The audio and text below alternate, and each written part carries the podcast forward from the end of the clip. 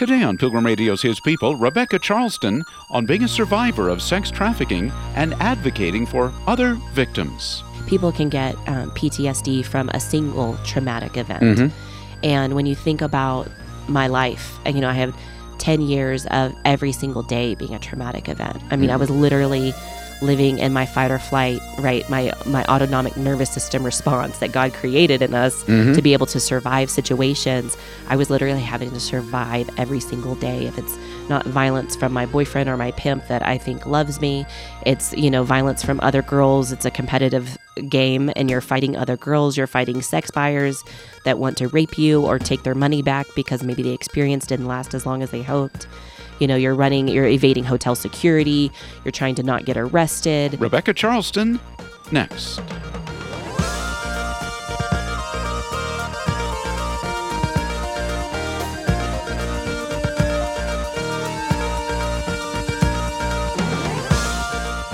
As CEO and co founder of Reno's Charleston Law Center, Rebekah Charleston advocates for victims of sexual exploitation.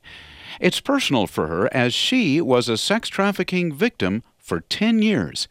Coming up, we'll hear her story and about the Lord's grace in her life. Rebekah, before the sex trafficking happened, tell us a little bit about your childhood, your upbringing.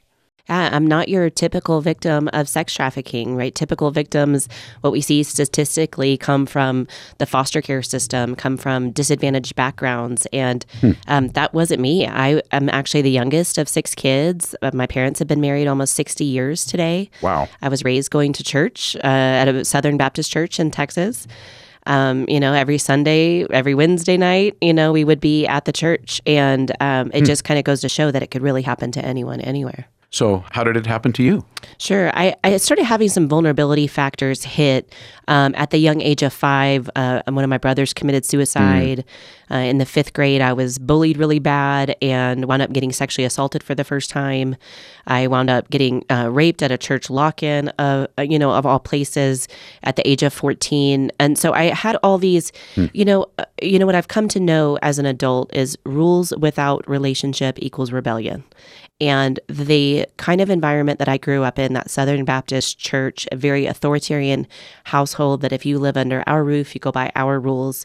And yeah, there's sex, don't have it. Yeah, there's drugs, don't do them. And that was the extent of the conversations that we had in our household. And which meant that I learned about all those things in the wrong places, right? From my friends instead of fact based from my, my parents. And I remember feeling extremely isolated. I was very depressed. Uh, you know, none of us learned how to cope with the grief of my brother killing himself. Um, you know, we didn't have any counseling. I mean, there was nothing like that back then.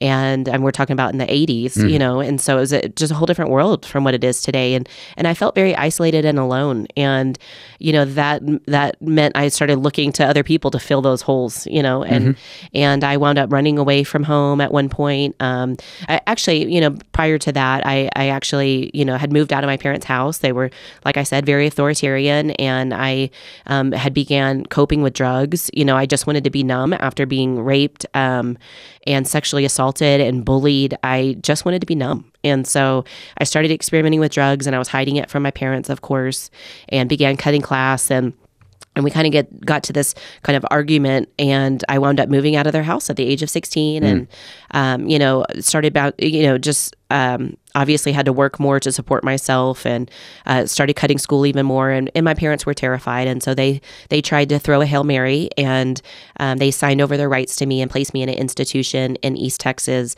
uh, all christian girls home. And um, you know looking back they didn't know what to do and they thought maybe these people could help me. Um, in reality what it felt like to me at 16 years old was the ultimate form of betrayal and how they lied to get me there and that they were abandoning me and they were rejecting me.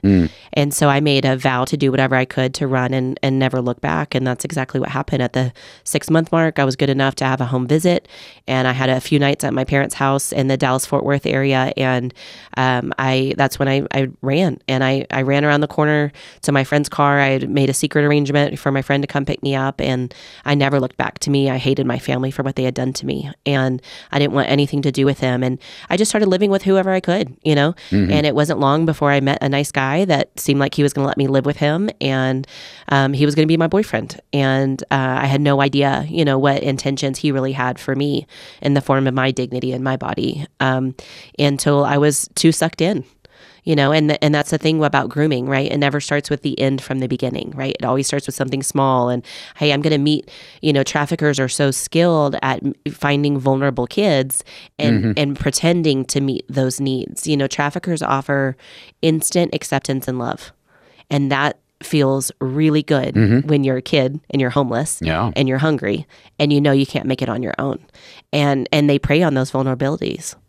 And that's typical. Yeah. So at that point, the boyfriend he, he introduced you to that whole world of uh, basically forced prostitution. Exactly. Right. Well, yeah, and obviously sex trafficking. Yeah, I was a minor, so you know it was it was automatically sex trafficking mm-hmm. under the age of eighteen. Yeah, you don't have to prove force, fraud, or coercion.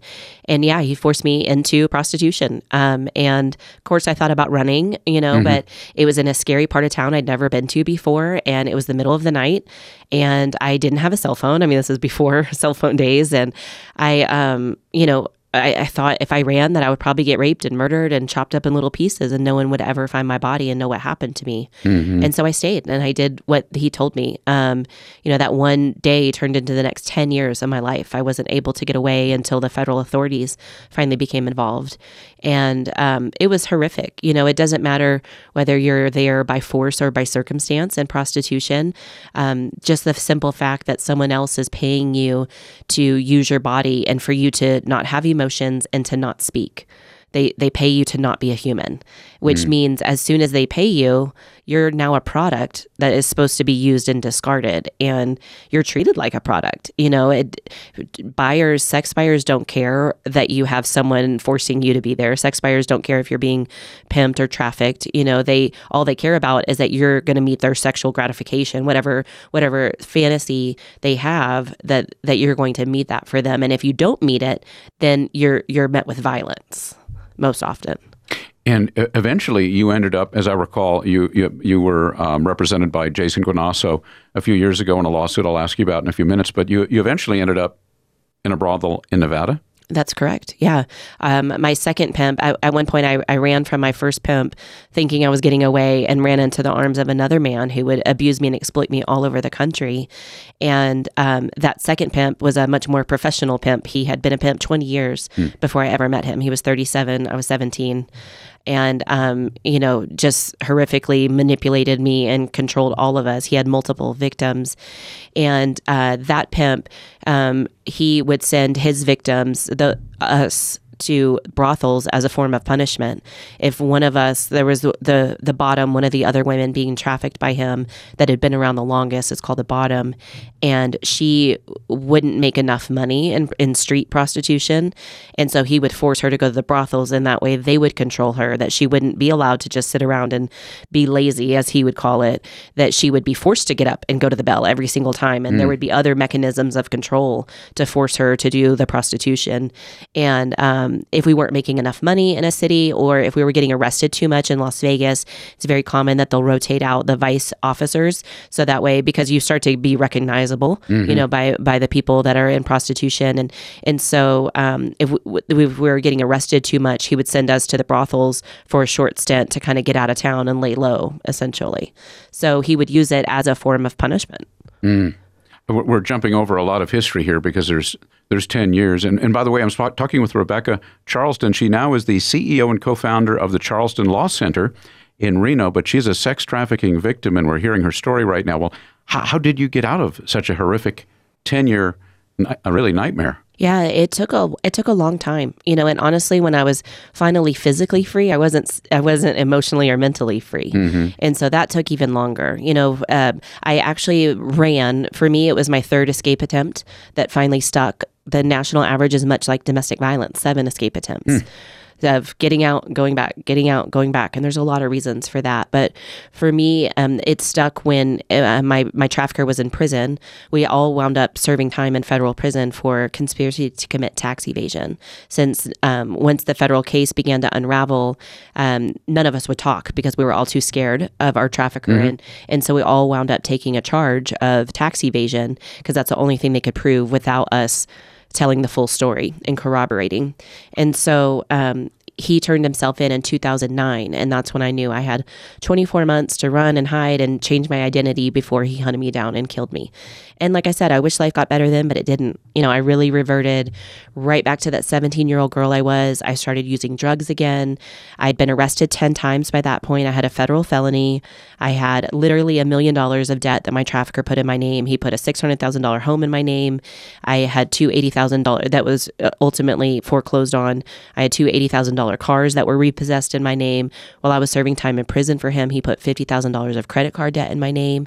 And then he duped me into going back and filing back taxes so the feds could never come after us again. Mm. So I owed the IRS a quarter million dollars. So when I was thinking about running, what options did I really have? Yeah. You know, I had no job experience. You know, obviously I've been in prostitution for 10 years. So what was I going to do? Use my trafficker as a reference? Like, obviously not. I had no education. I only got my GED because the federal prison made me. So I had a GED. Mm-hmm. You know, I, and so I stayed in the life. I thought, you know, so much money had passed through my hands that that was really my only option. Honestly, I had no hope for a future that didn't revolve around my body being sold. Mm. And so I stayed in and I floundered for quite a while. Obviously, eventually I was able to to uh, change, but honestly, it for me the ultimate wake-up call was getting pregnant. It was it was having something else to live for. Mm. You know, because I didn't think I deserved any better. You know, I I was still trying to figure it all out on my own. Um, you know, obviously I'd been raised in church, but I was raised with that kind of angry, vindictive God that I thought that if I wasn't doing everything he wanted me to do, then he didn't want anything to do with me. And that I, I thought I had to perform for love, you know, from God. I didn't know a mm-hmm. Jesus that wanted a personal relationship with me. And um and so I tried to do it on my own and it wasn't until, you know, finally having something bigger to live for than myself by um, getting pregnant that I was willing to change everything. Well, how did you come to Christ? Yeah, so um, it was getting pregnant and started feeling the burden to pray for the first time in a really mm. long time. Like mm-hmm. I remember thinking like I would probably spontaneously combust if I would walk in a church, you know, mm. like just sin all over me. You know, here I've been through all of these horrible experiences and and I really blamed myself for all those things. I thought mm. I had made bad choices and I got what I deserved. And that's so much easier for a victim to believe rather than admitting, no, someone else controlled me and manipulated me and made me do things that I would have never imagined doing. Mm-hmm. Um, that that is very hard for victims. That's the number one challenge facing victims is we don't self-identify as victims. We we blame ourselves. Mm. And so here I was now pregnant and I, my life had got slightly less dysfunctional, you know, over the yeah. the couple years that I had been away from my trafficker, but um, I started feeling that burden to pray and I remember I just felt like God was talking to me like even through the songs on my secular playlist, I, I felt like the Lord was speaking to me and um, I called my family in Texas and said, you know, I'm pregnant. I don't want to raise a baby in this environment. Will you help me? And and they said, I, I knew I had to leave before the baby was born. Um, he his dad wanted me to have an abortion, mm. and um, it, it, you know, he was a criminal and just wouldn't have been a good environment. And I knew I had to leave before he was born. Otherwise, it would have been so much harder. And so um, my family said, well, we won't give you any money to get here, but if you get here, you can live with us for free. And hmm. so that's the only promise I had to go on. January 7th of 2012, I rented a U-Haul trailer. Uh, well, really January 6th, I rented the U-Haul trailer and uh, filled it with all my little belongings and clothes that I had at that point and drove 16 hours straight through from Las Vegas to the Dallas-Fort Worth area and moved back into my mom and dad's house at the age of wow. 30. Yeah. That's quite, I can't imagine the adjustment that was. That was hard. And um, I got there and uh, I felt, of course, I was tired. And so I was taking a nap and on that Saturday afternoon. And my sister came in the house and she said, Hey, I'm going to church. Do you want to go with me? And I just hopped up with this hopeful expectancy. You know, I, I really believed that God had gotten me to Dallas and that I wanted to see what God had for me. Mm-hmm. And I went to church and I don't remember what the sermon was about, but I was really moved by the worship. And I went down for prayer and I almost went to this guy at the end of the aisle, but instead I saw this girl with curly brown hair um, to the right, and I walked up to her instead. And her name is Pastor Samantha Golden. We're, we're wonderful friends to this day. And she, instead of judging me and looking at me shamefully because here I was with a baby bump without a ring on my finger, um, she gave me the most genuine embrace and told me all about Embrace Grace, which is a program for single pregnant girls in church. They're in 500 churches across the country. And that literally started two days after I got there there that Monday that program started, Mm. and I was able to attend a semester of classes, and they gave me everything I needed for my baby, which was huge in that time because meeting those tangible needs is such a great way that the church can reach vulnerable people. And they were just really the hands and feet of Jesus. And I, I, I saw a different side of God that I had never experienced. And I began experiencing healing and, um, you know, understanding that, that God was with me through all those tough moments and, you know, really finding obviously my calling ultimately that, that, you know, I kind of have this running joke with God. Like, you know, obviously God tells us that he will not give us any more that we can handle. And sometimes I'm like, okay, God, I get it. Like I can handle a lot. Like I'm, I'm done handling things. Please, Lord. But, um, when we allow God to use those hard things, like it's so amazing. You know, I, I just, I never thought I would have my, my pimp always told me I would be broke, fat, and ugly, and no one would ever love me. And people would disrespect me all the time because of my past, and I would never be able to have a, a future. And now to be able to stand here and look at how God has redeemed like so many of those areas and just the the life that I have today that I could have never imagined. You had heard about Jesus as you grew up, but when you attended the church with your sister again, um, it, you were hearing it with hearing the gospel with new ears, if you will. Yeah. Well, I think I was finally at that broken place that sometimes those stubborn ones of us have to get to of, okay, God, I've tried it on my own. I can't do it on my own. I need you. And he and he's always there he, to meet us when we say that, right?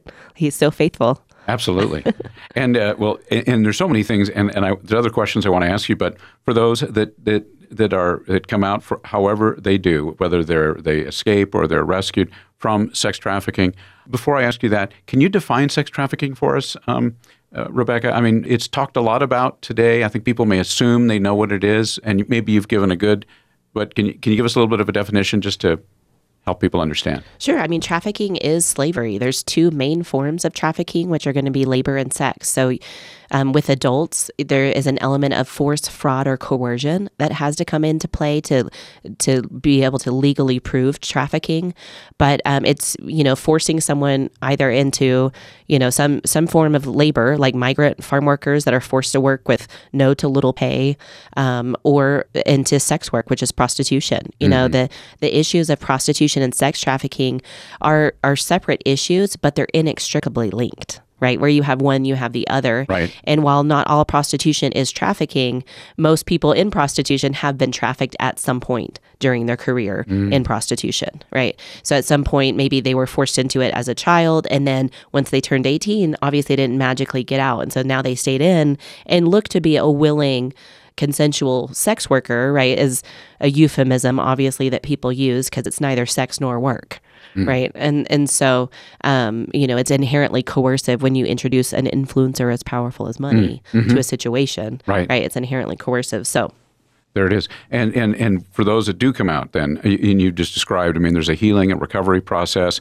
Uh, we we think of, uh, of soldiers that come back from war. They they suffer from something called you know PTSD, post traumatic stress disorder. But that you're coming out, and the others from a very traumatic experience. A hundred percent. Yeah, it's the we um, studies have shown it's the exact same levels, um, if not more. You know, when you think about people can get um, PTSD from a single traumatic event, and when you think about my life, you know, I have 10 years of every single day being a traumatic event. I mean, I mm. was literally living in my fight or flight, right? My my autonomic nervous system response that God created in us mm-hmm. to be able to survive situations. I was literally having to survive every single day. If it's not violence from my boyfriend or my pimp that I think loves me, it's, you know, violence from other girls. It's a competitive game and you're fighting other girls, you're fighting sex buyers that want to rape you or take their money back because maybe the experience didn't last as long as they hoped.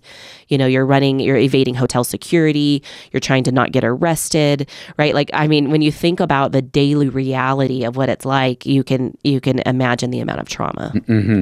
Uh, and, and then uh, there's so much to ask you about. In, in 2019, uh, you were, and I've interviewed him about this, but you were involved, you were the plaintiff in a federal lawsuit that um, Jason Guinasso, a local uh, Reno attorney, filed a federal lawsuit. Uh, can you tell us a little bit about that and why you felt? I mean, obviously, you're kind of putting yourself out there, you're becoming a public figure. Uh, why did you feel so strongly to get involved in uh, trying to end uh, through a lawsuit in Nevada uh, legal prostitution. You know, honestly, it was a really scary thing. Honestly, it took about six months for me to to decide to mm. be a part of the lawsuit. Mm-hmm. Um, because it it was a landmark lawsuit. I mean, it was a, a, survivor of sex trafficking suing an entire state, its governor, and its legislature, trying to hold the state accountable uh, because the laws that facilitated the illegal sex market that exists that's so prolific here in Nevada.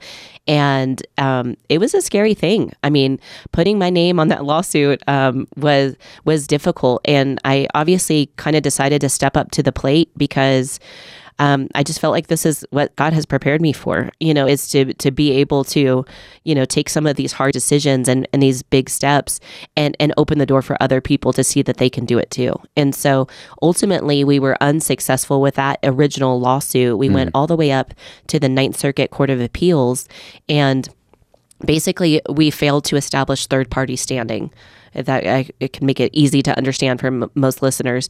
And so with my case, and so in their dismissal, the Ninth Circuit Court of Appeals, though, gave us really a roadmap for how to refile the lawsuit using third party standing. And so um, with that, We've had an amazing team of attorneys nationally uh, now take up the lawsuit and refile it. I am no longer part of it, unfortunately, because the statute of limitations has uh, beyond passed for me. Mm-hmm. Um, but there is a new lawsuit that has been filed that will hopefully be successful. And if people sense, uh, Rebekah, that you're pretty fluent with legal things, you actually uh, have since uh, earned your degrees in uh, is it criminal justice and criminology? Yep. I uh, graduated summa cum laude with my bachelor's degree in criminal justice and then earned my master's degree in 2018 in oh. criminology. Oh, congratulations. Thank you. Um, um tell us now, I, our time is going very, very quickly. You are uh, the CEO of the Charleston Law Center, obviously named for you. You co founded it with uh, Jason Guinasso, the, the attorney on that case that you mentioned just a moment ago. Tell us a bit about what you do at the, the Law Center in, in, in Reno. Sure. So we obviously wanted to establish this this law center in the state of Nevada. We have um, our headquarters is here in Reno.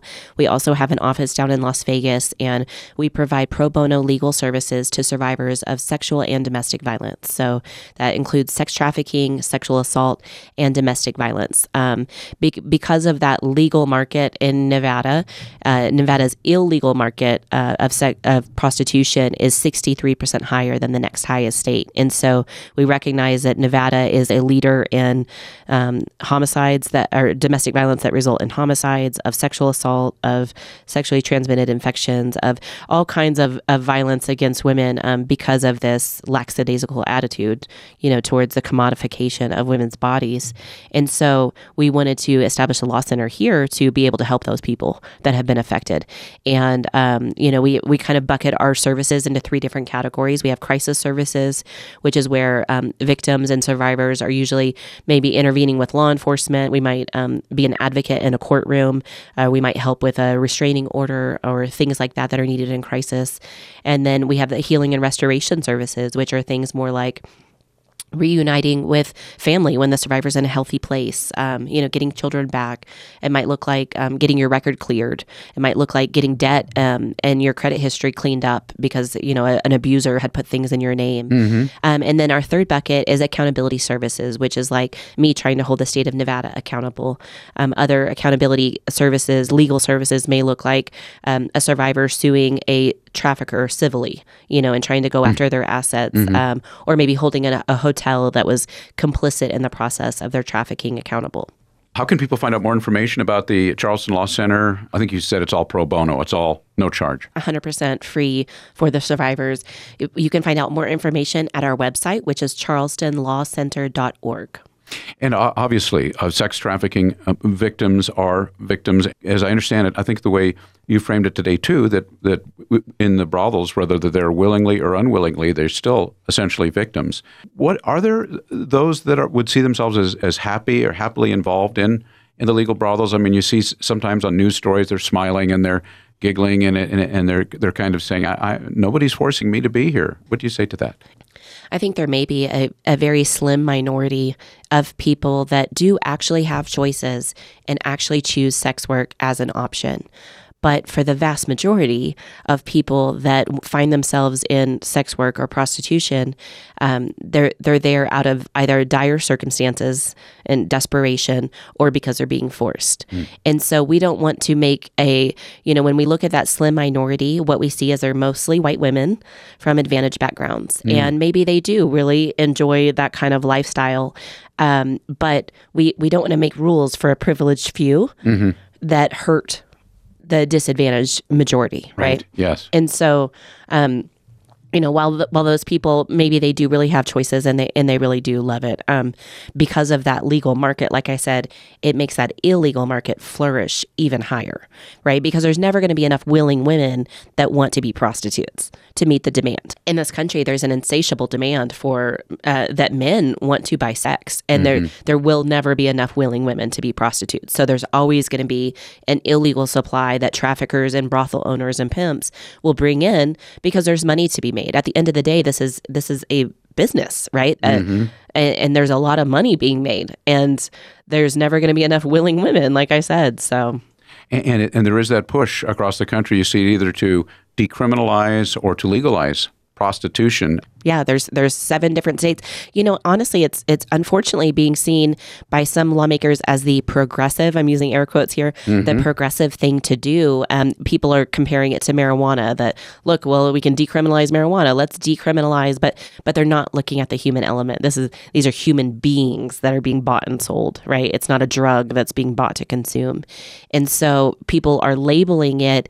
They're trying to push it through on the heels of that. There are seven states actually trying to fully fully decriminalize prostitution. Wow. There, there are DAs like in uh, Michigan. There's a DA that has decided he will no longer prosecute these crimes. Which the DA is not prosecuting, police aren't arresting right? And if we take police activity out of prostitution, right, uh, completely, then that means we'll never find sex trafficking cases because prostitution is where sex trafficking hides, mm-hmm. right? And yeah. so um, if we remove police uh, law enforcement's authority to be able to intervene in those situations, then we're going to see the problem expand even more. You are very active in all kinds of different areas in the legislative area. And I think you told me that before we started talking here that you uh, were recently in Washington, D.C., that you spoke at a conference there. Can you tell us and you, yeah. you testified before Congress, is that right? Yeah, well, I got to, we did a briefing at Capitol Hill, which was a huge, obviously, honor, one of those pinch yourself kind of hmm. moments. Um, I got to testify um, on the equality model, which is what we believe would be the solution, which is where we um, do decriminalize the people in prostitution, but it, we instead go after the people that are driving the demand. We, we do arrest the sex buyers and the pimps and the brothel owners. The, the prostitutes, as you said, pardon me, or the the, the sex traffic people are the victims. Right, right. And we're looking at them as as though whether they're actual victims of trafficking or they're just there out of dire circumstance, mm-hmm. we still believe that they shouldn't be criminalized for what they're doing. And so we want to remove those criminal penalties, but we do want to increase the penalties against sex buyers that are creating that demand, right? It's when you think about economics, right? That if you go after, if there is no demand, there will be no supply. There will be way less supply. And so, um, you know, the equality model, there's a whole website, equalitymodelus.org, that has a lot more information if people are interested. Are there, um, and there must be uh, ministries that are involved in this uh, in, in, this area, Rebekah. Yes, I mean there are. That, that, was a conference that we were at, World Without Exploitation, and Rights for Girls co-sponsored that conference that brought us, uh, myself and other survivor leaders, out to Washington D.C. to talk to lawmakers. Um, and there's other organizations, obviously locally. There's some great organizations, Exquisite, Awaken, um, ministries that are not only helping the individual survivors that come out, but also you know pushing for these laws and to to actually go upstream, right? Instead of just helping people downriver, uh, helping them get out and heal their lives, why can't we go upstream and stop so many people, hopefully, from getting into it in the first place? You've been listening to His People on Pilgrim Radio. Many thanks to our guest, Rebekah Charleston, CEO and co founder of the Charleston Law Center in Reno. Go to charlestonlawcenter.org. Coming up on tomorrow's program, it's Randall Wilbur, who was a client of Teen Challenge and now, as an adult, runs the new facility in Billings, Montana. I remember waking up in a, in a sad, um, it was a meth house, and I, I called my mom and said, Mom, I don't want to do this anymore. I'm tired. And uh, this was in the early days of the internet, and so she, I think she might have like had to ask Jeeves, but she found Teen Challenge on the internet, and uh, he had the wisdom to say you need to get out of Colorado and got me to Oklahoma. And there was a teen challenge just uh, outside of Lawton, Fort Sill, Oklahoma, in a small town called Cache. That's where Jesus met me, and his love changed my life. And I, and I knew that it was so real and it was so powerful that I knew that that's what I wanted to do for the rest of my life was help men experience what I had experienced. That's tomorrow at the same time right here on His People. Thanks for listening.